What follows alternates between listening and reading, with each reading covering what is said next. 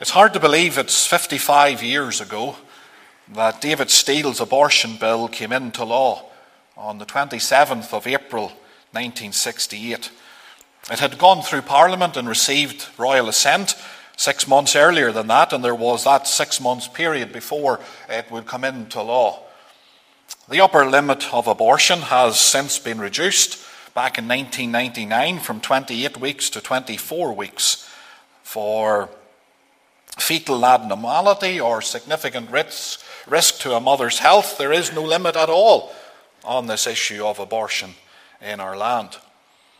It is reckoned that since the Abortion Act came into existence back 55 years ago, we are on the cusp in United Kingdom alone of having aborted almost 1 million children. The most, one of the most dangerous places for a child today is in its mother's womb. Abortions carried out for a number of reasons personal reasons. A mother just doesn't want the child. Social reasons may hinder her career. On some occasions, even interfere with going on holiday. There's economic reasons that are given, believing that a child would put severe strain upon finances in a home. There's medical reasons, believing that a child may have a, a disability or a mother's health may be impacted. There are various reasons why abortions take place. But in the United Kingdom, it is reckoned that around 98% of all abortions that have taken place since 1968 have been for social reasons. It is a very small, small percentage of abortions that ever take place because a mother's life is in danger. It is for other reasons, social reasons. That is the vast reason that is given for wanting to abort a child. Nothing wrong with the child Nothing wrong with a mother, mother's life not being endangered in any fashion, but just for social reasons, abortion is going to take place. Now, thankfully, at that time, 55 years ago, the law did not apply to Northern Ireland. But as you well know, that has changed in recent years. Back in 2019, abortion was decriminalised here in Northern Ireland, and a new legal framework was introduced in 2020. Abortion is now unconditionally legal up to 12 weeks in Northern Ireland. After 12 weeks, it reflects the rest of the law in the United Kingdom. And abortion is being ingrained more and more as a right. It's a right. It's not something that is designed to protect a mother's life, which is what the law in Northern Ireland had reflected for many, many years. And we'll say a little bit about that and how scriptural that is just uh, in a moment or two as we progress through the message this evening. But that's not the view that is currently uh, held about these matters. It's looked upon as, as a right. In fact, those RSE regulations that have been creating such a stir this last few months that the Secretary of State has brought in I was just directed to some of the legislation today, and I was looking it up, and the point that was being made to me was that this is ingrained as a right in the legislation that children, young people in secondary school are going to be taught it's your right to have an abortion. Nobody can hinder you or stand in your way. And it's been ingrained and embedded more and more into society that, that this is a right that you have. Well, I want us to consider the Word of God this evening under this subject of protecting the life of the unborn. And in so doing, I want you to see that abortion is to be viewed as a deliberate taking away of human life. A deliberate taking away of human life, and therefore it is a crime against God, one which He treats with abhorrence. To abort a child for social reasons is nothing short of murder. And tonight, I, I really want to establish that point and fix it in your mind, and particularly maybe you young people here in the congregation who are listening or listening on online. I want you to establish that firmly in your mind that it's not something that is a grey area. It's not something that, well, you can have mixed views and different views, and it doesn't matter what side you come down on here. To take away a child's life, an unborn child's life, is, is murder according to the Word of God. And I want to establish that this evening. I want you, first of all, to consider that the unborn child in Scripture is described as a person. An unborn child in Scripture is described as a person. It's not a lesser person because the child is yet unborn. That's how secular society seeks to view the matter.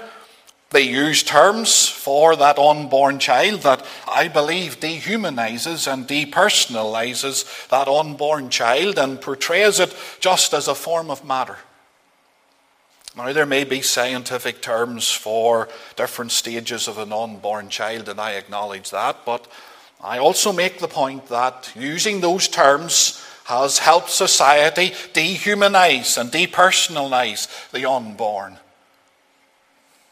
You see, they don't talk about a child unborn in the same way that the scriptures talk about an unborn child. And I'm going to give you a few examples here as we look at this matter. But you'll know that they may call an unborn child an embryo or a fetus.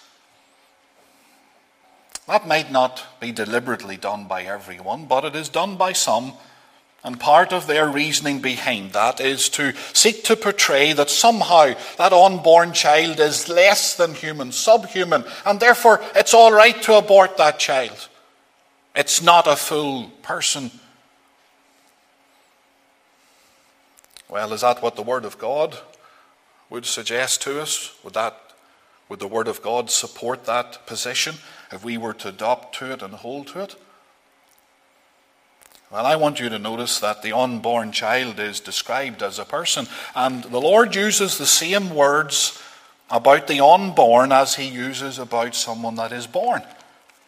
If you go over to Genesis chapter 25, let's go back to that portion of Scripture for a moment. Genesis chapter 25. And we're thinking here about Rebekah. And those unborn twins that were in her womb. Genesis chapter 25, and it's the 22nd verse that I want you to particularly notice. And it tells us there in that verse, and the children struggled together within her.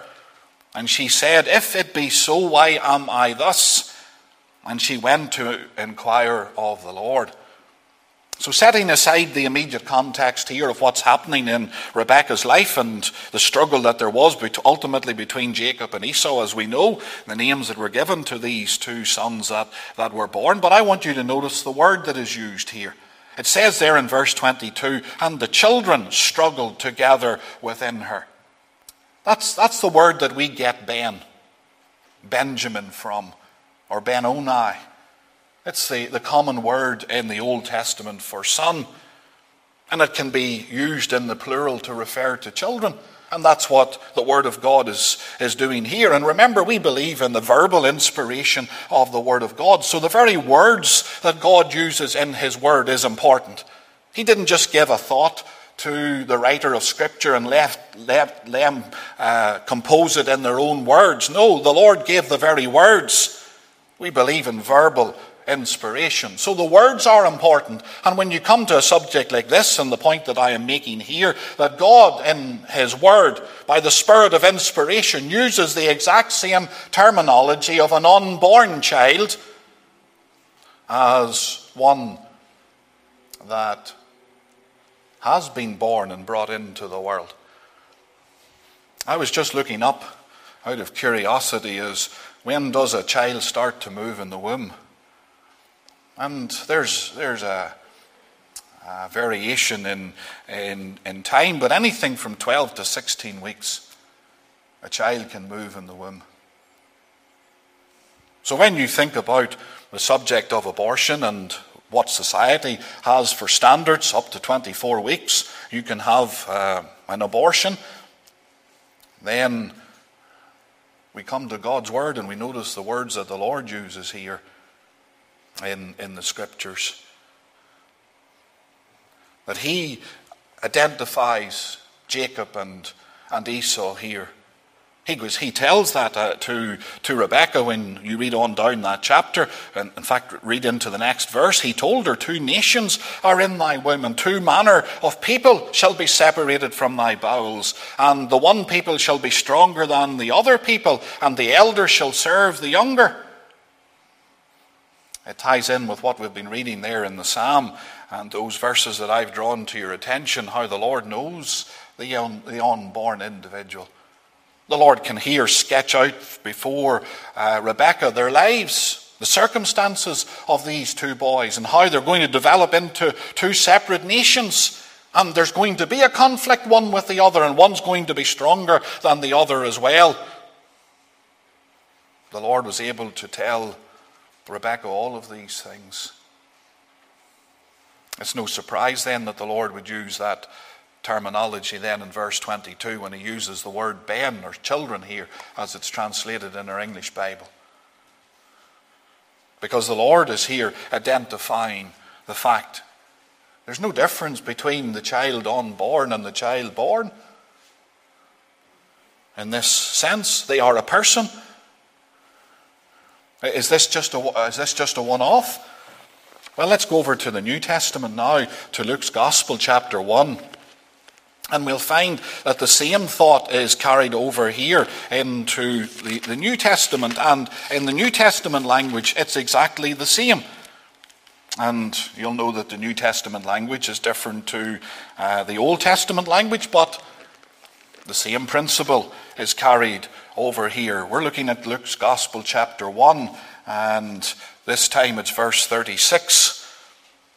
And it says there, Behold, thy cousin Elizabeth she hath also conceived a son, and in her old age.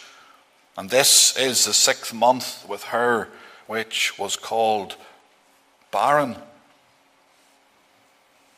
That's an unborn child that is being described here as a son. Go down to verse 57. And it says, Now Elizabeth's full time came that she should be delivered, and she brought forth a son. So again, the Lord is using in His Word verbal inspiration. We're into the New Testament now, in the New Testament language, and the Lord is following the same principle in that He uses the same terminology.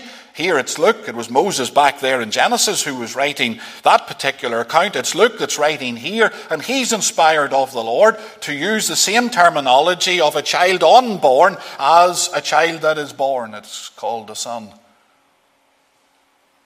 It's called a son. Let's go a little further into chapter 2 of Luke's Gospel. And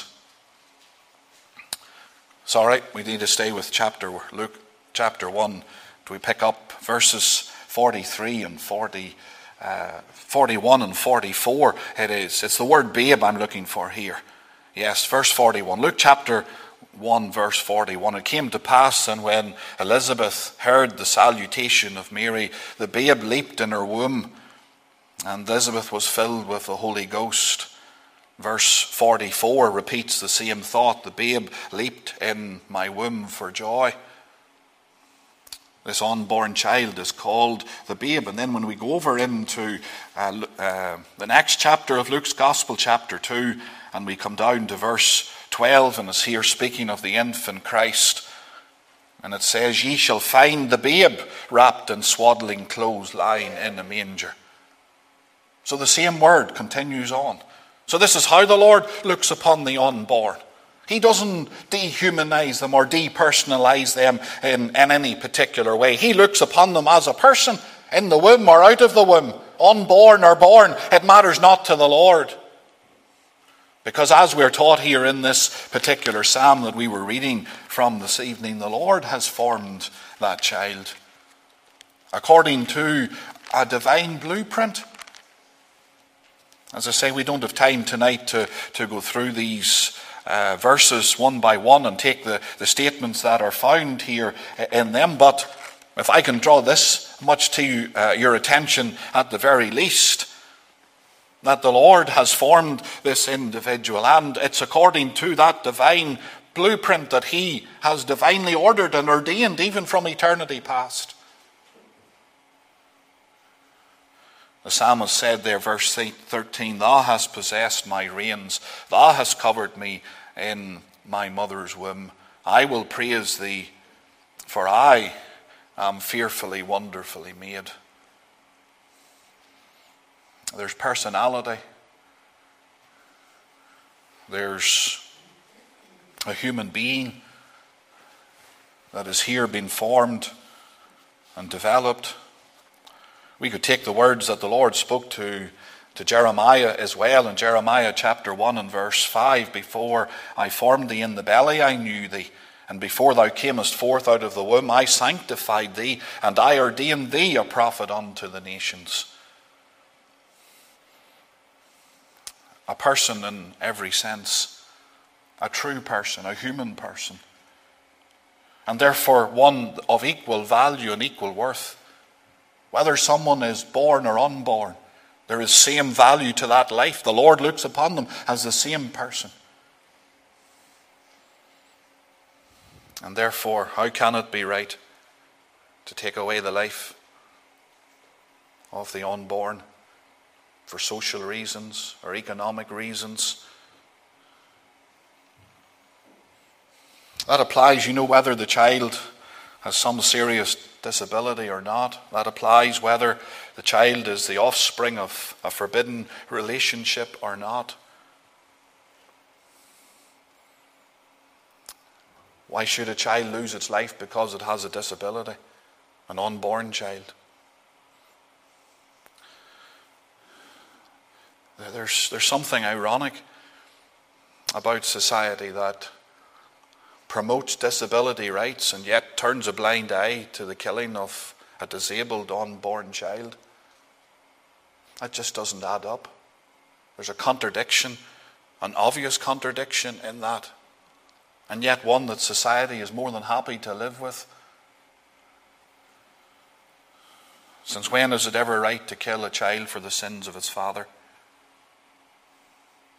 And yes, there are difficult circumstances at times, and often those difficult circumstances are thrown up on the issue of, a, of abortion. And these difficult circumstances, which are very rare. Remember what I said 98% of abortion is for social reasons, not, not for these other reasons. But oftentimes these difficult cases are, are brought to the fore and they're, they're used to, to promote abortion and, and push this agenda. Well, the obvious question needs to be asked since when did you kill a child for the sins of its father? That's not justice. It's certainly not biblical justice, and it's, it's not justice in any realm. And yet, that's what happens with regards to abortion. And an unborn child that is the fruit of an illicit union in some fashion. The Lord says it's a person. He counts it as a person. And therefore, we must protect the life of that unborn child. The second thing I want you to consider here in this matter is that God requires the same punishment for killing the unborn as he does for killing a grown adult. God requires the same punishment for killing the unborn as for killing a grown adult. Would that not underscore how important it is to protect the life of the unborn and that the fact that the Lord does indeed treat them as a full human being? Let's go back again to earlier books, uh, the book of Exodus, this time chapter 21. If you would turn there and look at a couple of, of portions here in Exodus 21.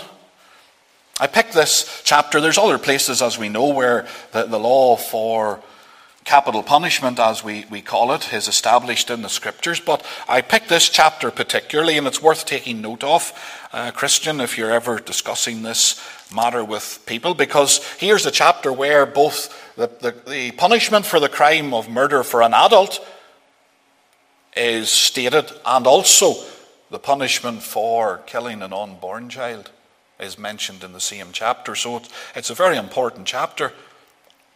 We're familiar with the commandments in the previous chapter, in the sixth commandment, thou shalt not kill. But there's some verses here in chapter 21 that I want you to, to notice. Look at verse 12. It says, He that smiteth a man so that he die, shall, he sure, shall be surely put to death. Well, there establishes this, this principle of, of capital punishment. Maybe I should stop for a moment and underscore that, that the idea of capital punishment originates in the Scriptures. It originates in the Scriptures. It used to be practiced in our nation, but hasn't been for many, many decades now. There are some other countries that um, practice capital punishment. But let's underscore the point that it's biblical. It's biblical. It is the Lord, the Creator, the giver of life, who says that if you take away a human life, you deserve to forfeit your own life, if it's murder. Now, there's a difference between murder and, and manslaughter. In fact, the Lord acknowledges that there in verse 13. As I say, this is a very important chapter in this regard, Exodus 21. And if you look at verse 13, if a man lie not in wait, but God deliver him into his hand, then I will appoint thee a place whither he shall flee. So the Lord makes a distinction between murder and manslaughter. Manslaughter is the accidental taking away of the life of another. It's a serious thing, and you know that in Israel, the man who was guilty of manslaughter had to leave his home and flee, flee to the city of refuge, and get there before the avenger of blood ever caught up on him. And he had to stay there until the high priest died and he couldn't leave. So the Lord makes a distinction between murder and manslaughter. And the punishment for murder, the willful taking away of the life of another human being, is that that individual forfeits their own life. That was re established. We'll not go back to it tonight for sake of time, but you go back to when Noah came out of the ark, and it was established there in Genesis chapter 9. Re established. Noah was told about it again. Noah, this is the rule for life in the world. If somebody takes away a human life deliberately and willfully, their life is to be taken from them. And that carries on through. And it carries on through into the, the New Testament as well, just in case someone might think, oh, but that's an Old Testament law. No, it's not. It's part of the moral law. And that's easily uh, supported by noticing what Paul had to say in it's Acts uh, of the Apostles, chapter 25, and verse 11, where he said, I refuse not to die if I have done anything worthy of death.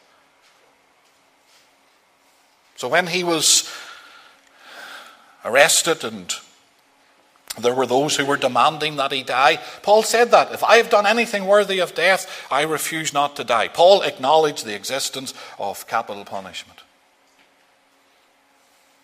Capital punishment is built upon the scriptures. Now, the Lord has criteria for it to be applied in the mouth of two witnesses. But that's a, another uh, issue tonight altogether. But the Bible does stipulate that the individual who takes away the life of another human being is to forfeit their own life. But now, if you look there at Genesis, or sorry, Exodus 21 again, Let's go down the chapter a little bit further because now we come to the issue well, what about the unborn? What's the punishment for taking away the life of the unborn? Well, let's come down to verse 22. If men strive and hurt a woman with child, so that her fruit depart from her, and yet no mischief follow, he shall be surely punished, according as the woman's husband will lay upon him, and he shall pay as the judges determine.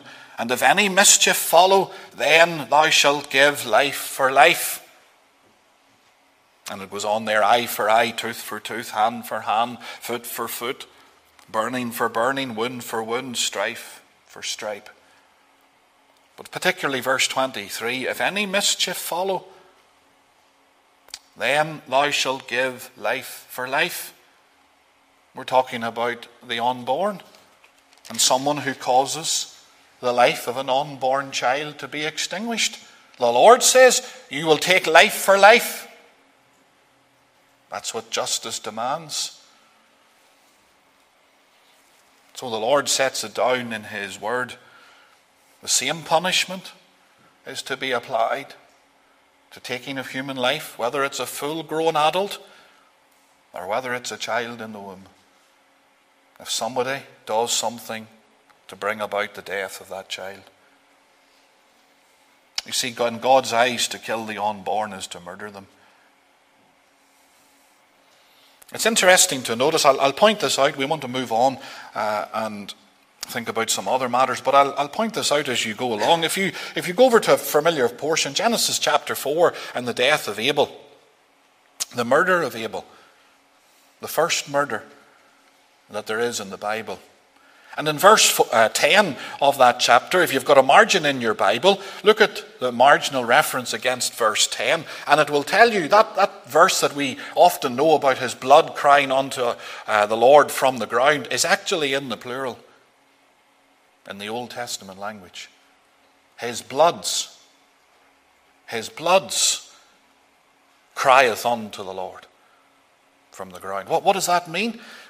Well, if you look up commentators and those who, who understand the use of, of those words will suggest that it's a reference to the fact that Cain was guilty of killing not only Abel, but other descendants that were in the loins of Abel. He was being held accountable not just for killing Abel, but for killing those who were in his loin, the loins of Abel.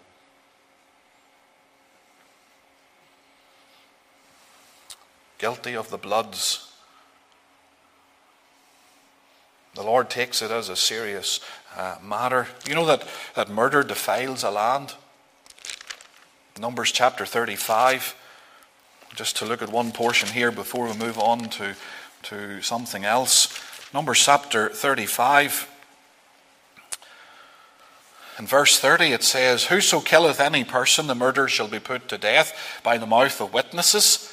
But one witness shall not testify against any person to cause him to die. I've already made that point.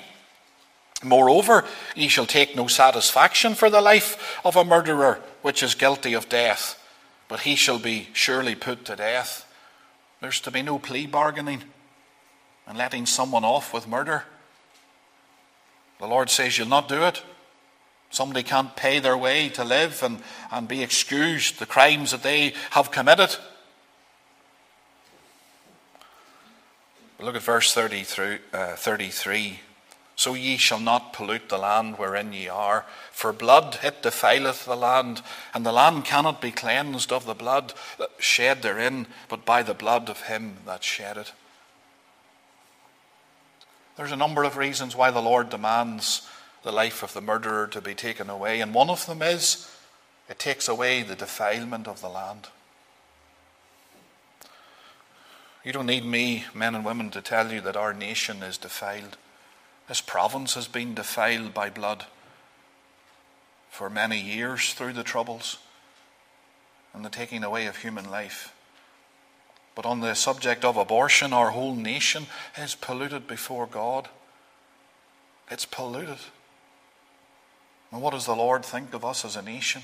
Or any nation, but we're thinking of our own nation tonight, and even our own province now as well and the implementation of abortion in these recent times. It defiles the land, God says, and nothing will ever take away that defilement until the murderer is dealt with.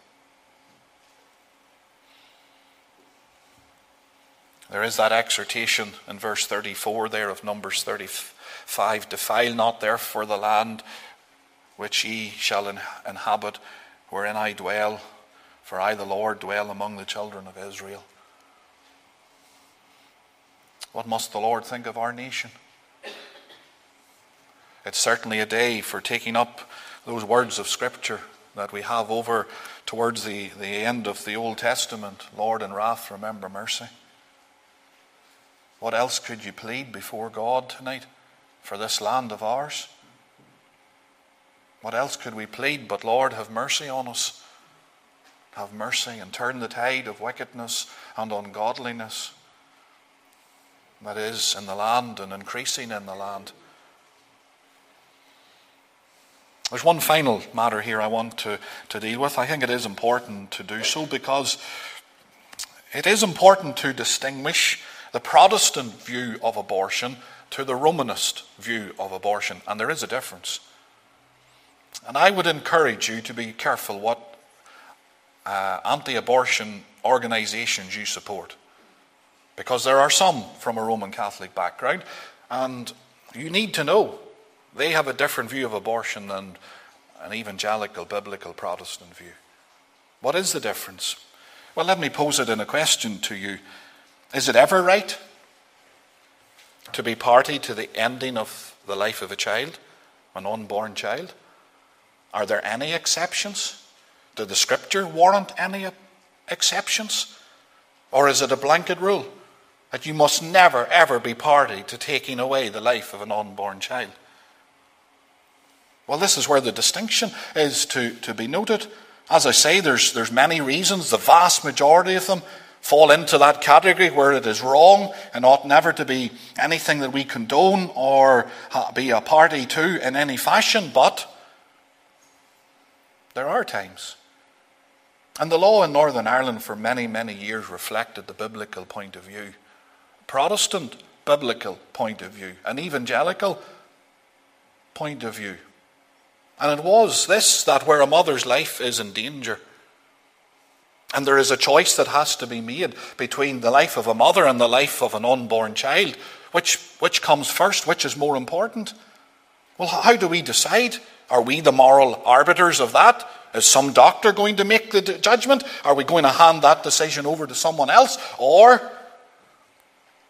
does God's word give you a pointer to what ought to be done in those circumstances? Why, why would we submit to God's word and everything else and then come to something like that and suddenly say, well, we're going to, to opt out of what the Lord says here and we're not going to think about the scriptures and we're going to deal with this uh, just on our own level or someone else is going to make this decision? That wouldn't be right either.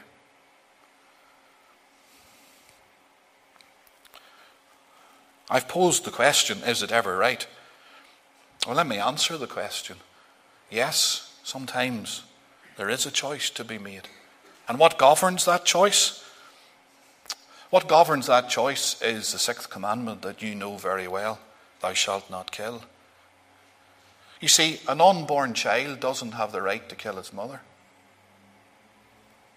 That's what it comes down to. An unborn child doesn't have the right to kill its mother either. The unborn child has to live by the moral law of God and the commandments like every other individual, born or unborn. If they are a, a, a, person, and they are, we've sought to establish that tonight, they don't have the right to kill their mother. And if that comes to a situation, very few circumstances there are, but times it is. Maybe sometime a mother needs to have treatment for something or some other way her life is in danger. As I say, the law in Northern Ireland reflected that and provided for that for years.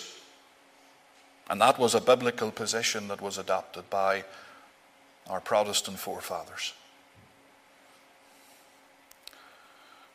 And the simple answer is that no, an unborn child doesn't have the right to kill its, its mother. Now, Rome, Romanism believes that in every circumstance where uh, a life of a mother is endangered, that it ought to be the child that lives and the mother who dies. And that's to do with Rome's views on baptismal regeneration and the need for the child to be alive when it is baptized. Otherwise, historically, Rome believed that unbaptized uh, infants would go to limbo.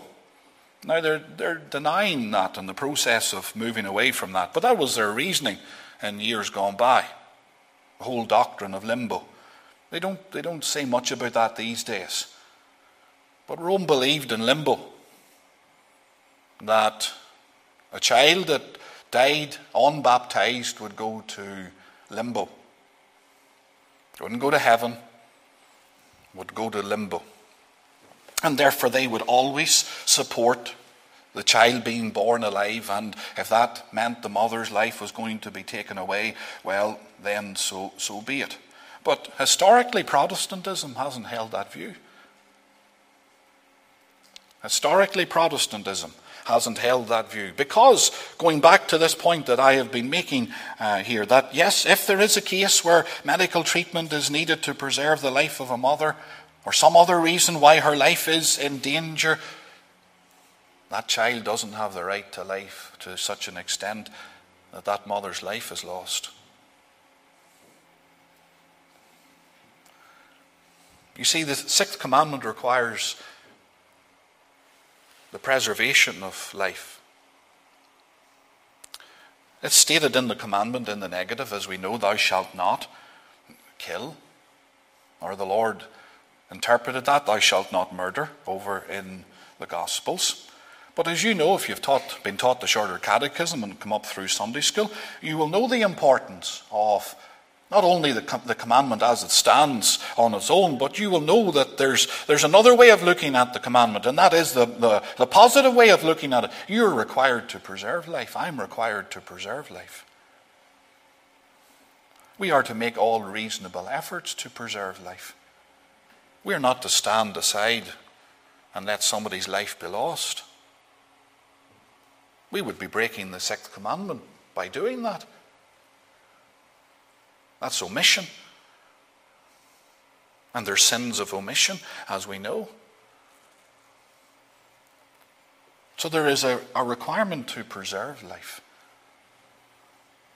And where there is that need to preserve life because of a situation that has developed and a mother's life is in, in danger, a child cannot demand its right to life at the expense of its mother. You, you can't demand that, you see, as an adult or as a, an individual outside the womb. Let's even take a step backward. You, don't have that right to, to demand, oh, I have the right to life, even at the expense of another person's life.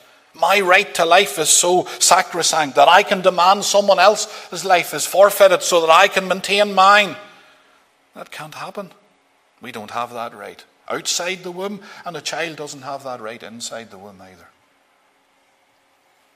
So, the point that I'm making here is that that historical position that had been adopted by our Protestant forefathers in this country was a biblical one.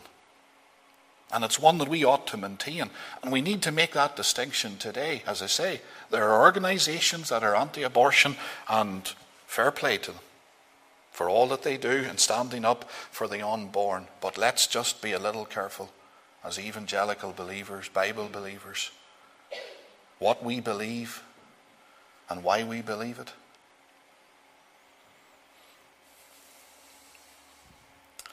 Let me finish on that point and have a gospel application about the importance of abiding by God's law and God's rule. You see, that's why we're all sinners, because none of us can abide by that rule.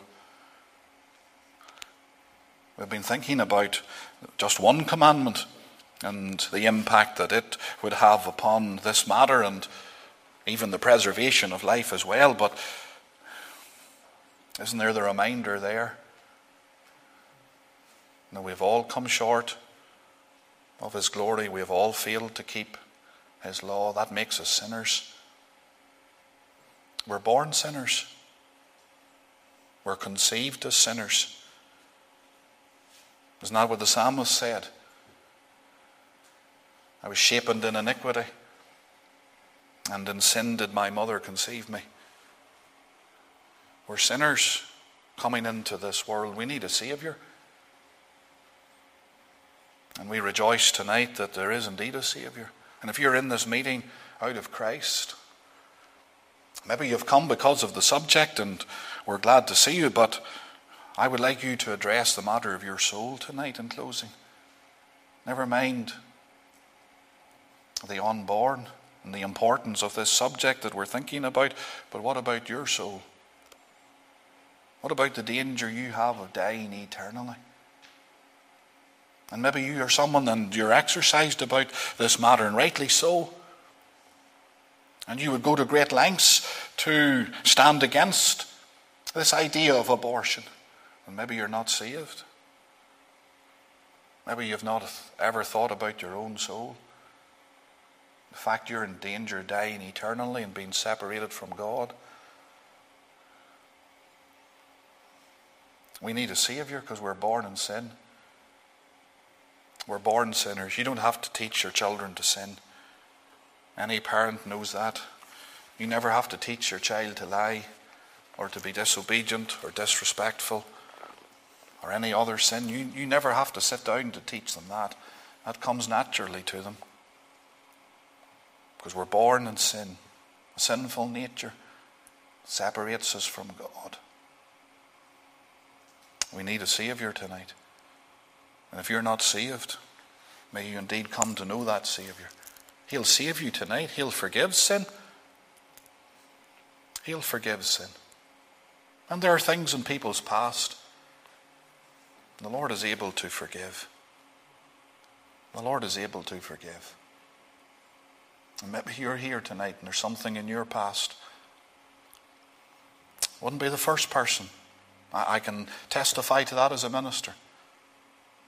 Of somebody coming and saying, I've done something in my past and I don't know whether the Lord could ever save me or not. Well, I can assure you, on the strength of God's word, the Lord will forgive you. Christ died for sin. And he took sin upon himself, and he'll forgive your sin. You confess it, repent of it, he'll forgive it. He'll make you a child of God, he'll fit you for heaven. I trust the Lord will bless his word tonight to all of our hearts. We'll just close in prayer. Thank you for listening. Our Heavenly Father, we pray Thou will bless these things that we have considered this evening in the light of Thy Word. We pray, Lord, that Thou might help us to understand Thy Word and hold fast to it. And may we indeed be those who know Christ as Saviour, who have been forgiven. Lord, we've all sinned. Every single one of us. Will we bless thee tonight? This book reveals a Saviour. A Saviour who came as a child, as a babe, into this world. Swaddled there in his mother's arms and in that manger, that he might go to the cross and lay down his life as a ransom for the many. And we thank thee tonight there's forgiveness for sins. Lord, even great sins, scarlet sins, crimson sins, we thank thee that they can be washed whiter than the snow. So bless thy word. Bless all who are here under the sound of it, those who would listen in online as well. And part us now with thy fear and favour, and grant us thy abiding presence. Uh, we ask in Jesus' name. Amen.